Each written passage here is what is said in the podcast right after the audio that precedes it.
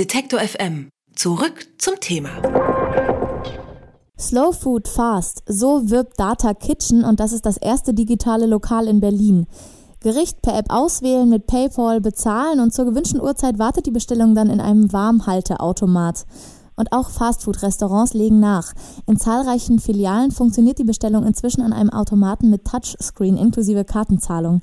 In Kontakt mit dem Personal kommt man so also nur noch bei der Essensabholung. Über die zunehmende Digitalisierung in der Gastronomie spreche ich nun mit Christine Honig, die sich mit Digitalisierung im Tourismus und damit auch der Gastronomie beschäftigt. Hallo, Frau Honig. Hallo, grüß Sie. Ja, wir haben gerade schon ein Beispiel gehört, Warmhalteautomaten, Bestellungen per App. Welche digitalen Transformationen hat der Gastronomiebereich denn schon jetzt erfahren?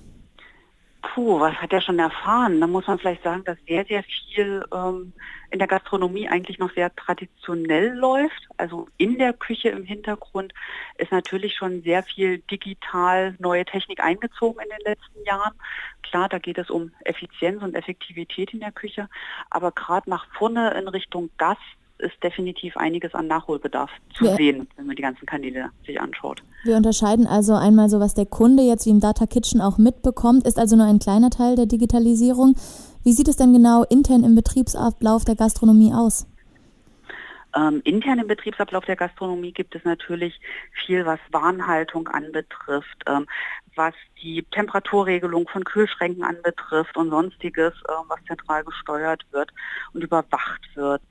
Ähm, aber letztendlich läuft natürlich auch vieles, was die interne Kommunikation betrifft zwischen den Mitarbeitern, ähm, wo ja, wenn man selber mich mal so überlegt, wie das in der Gastronomie läuft, zum Teil wird noch auf Zettel aufgeschrieben, was der Gast bestellt, zum Teil direkt ähm, in so ähm, ja, kleine Automaten eingetippt, sodass es direkt auch in der Küche landet als Bestellung.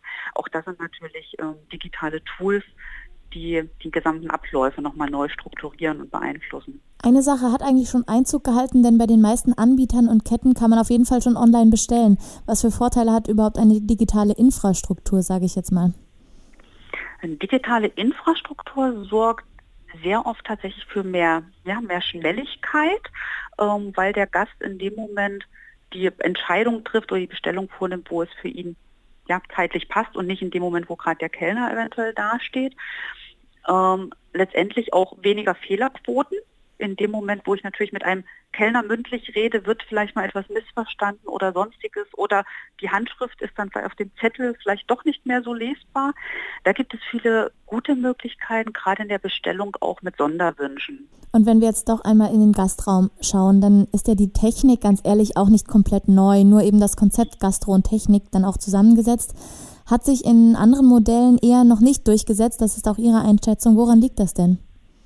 Um, zum einen ist die Gastronomiebranche eine doch etwas traditionellere Branche. Ähm, die ja sind natürlich viele kleine Unternehmen, viele Familienunternehmen, ähm, wo das ganze Thema Digitalisierung ja, für große Herausforderungen auch die Leute stellt es geht da natürlich auch ums Menschliche. Ne? Es geht um das gemeinsam zusammensitzen, ein Essen genießen, sich miteinander unterhalten.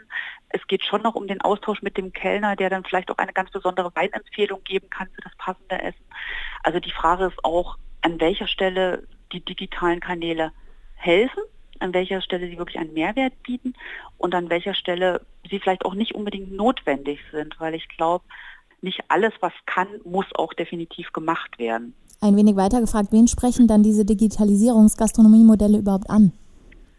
Ähm, wenn Sie sich beispielsweise das Rollercoaster-Restaurant anschauen, ja, wo Sie auch ähm, über Tablets und Handys das Essen bestellen, das Essen dann über ja wirklich wie so kleine Achterbahnen an den Tisch automatisiert geliefert wird, ähm, da sind viele Leute, die sagen, ich gehe da mal hin, um mir das anzuschauen. Es hat einen gewissen Entertainment-Charakter. Ähm, aber für das gemütliche Essen gehen mit Freunden wird dann doch eher etwas anderes. Ähm, bevorzugt dann doch eher die Kneipe ums Eck vielleicht ähm, oder der ähm, sympathische Italiener, wo man schon seit Jahren hingeht. Wobei das auch viel, äh, wenn wir mal so Richtung Tourismus beispielsweise schauen. Ein Businessreisender, ähm, der ist ganz froh, wenn er nicht stundenlang zum Teil an der Rezeption noch reden muss, sondern einfach tatsächlich automatisiert einchecken kann, bezahlen kann und, und, und alles digital läuft. Also die Erwartungshaltung ist ja sehr unterschiedlich. Und wenn wir, ne, Sie haben in der Anmoderation ja auch gesagt, ähm, dass auch gerade in Fastfood-Läden das ganze Digitale sehr stark ist. Ähm, man sieht es ja auch in den Fastfood-Läden, dass man an so Screens vorab online auswählt, was man bestellen möchte. Ähm, da geht es natürlich um Fast Food in allen Belangen. Wie denken Sie denn dann dementsprechend wird der Restaurantbesuch in Zukunft aussehen? Gibt es da immer mehr Digitalisierung und wenn ja nur in den Hinterzimmern oder eben auch im Gastraum? Ich denke, es wird definitiv auch im Gastraum ähm, Entwicklungen geben. Ich glaube, es ist wirklich so etwas, dass man pro Gastraum, pro Gastronom, Unternehmer eigentlich schauen muss, okay, was bin ich eigentlich, wofür stehe ich? Also wenn ich oben auf einer Berghütte bin in den Alpen, ähm, da passt das Digitale auch eigentlich nicht unbedingt dazu. Und ich glaube, vieles läuft schon im Hintergrund, was dem Gast gar nicht so bewusst ist, ähm, was der Gast vielleicht auch teilweise gar nicht so genau wissen will, was dem Gast aber auch zum Teil egal ist. Hm. Also muss man auch ganz klar sagen, solange das Essen ähm, die Qualität hat, die der Gast erwartet, ähm, ist eigentlich die Art der Zubereitung für den Gast erstmal egal. Also je nach Zielgruppe und Erwartungshaltung wird hier mehr oder weniger Digitalisierung Einzug halten in die Gastronomie. Darüber habe ich gesprochen mit Christine Honig. Vielen Dank für das Gespräch. Ich danke Ihnen. Einen schönen Tag noch.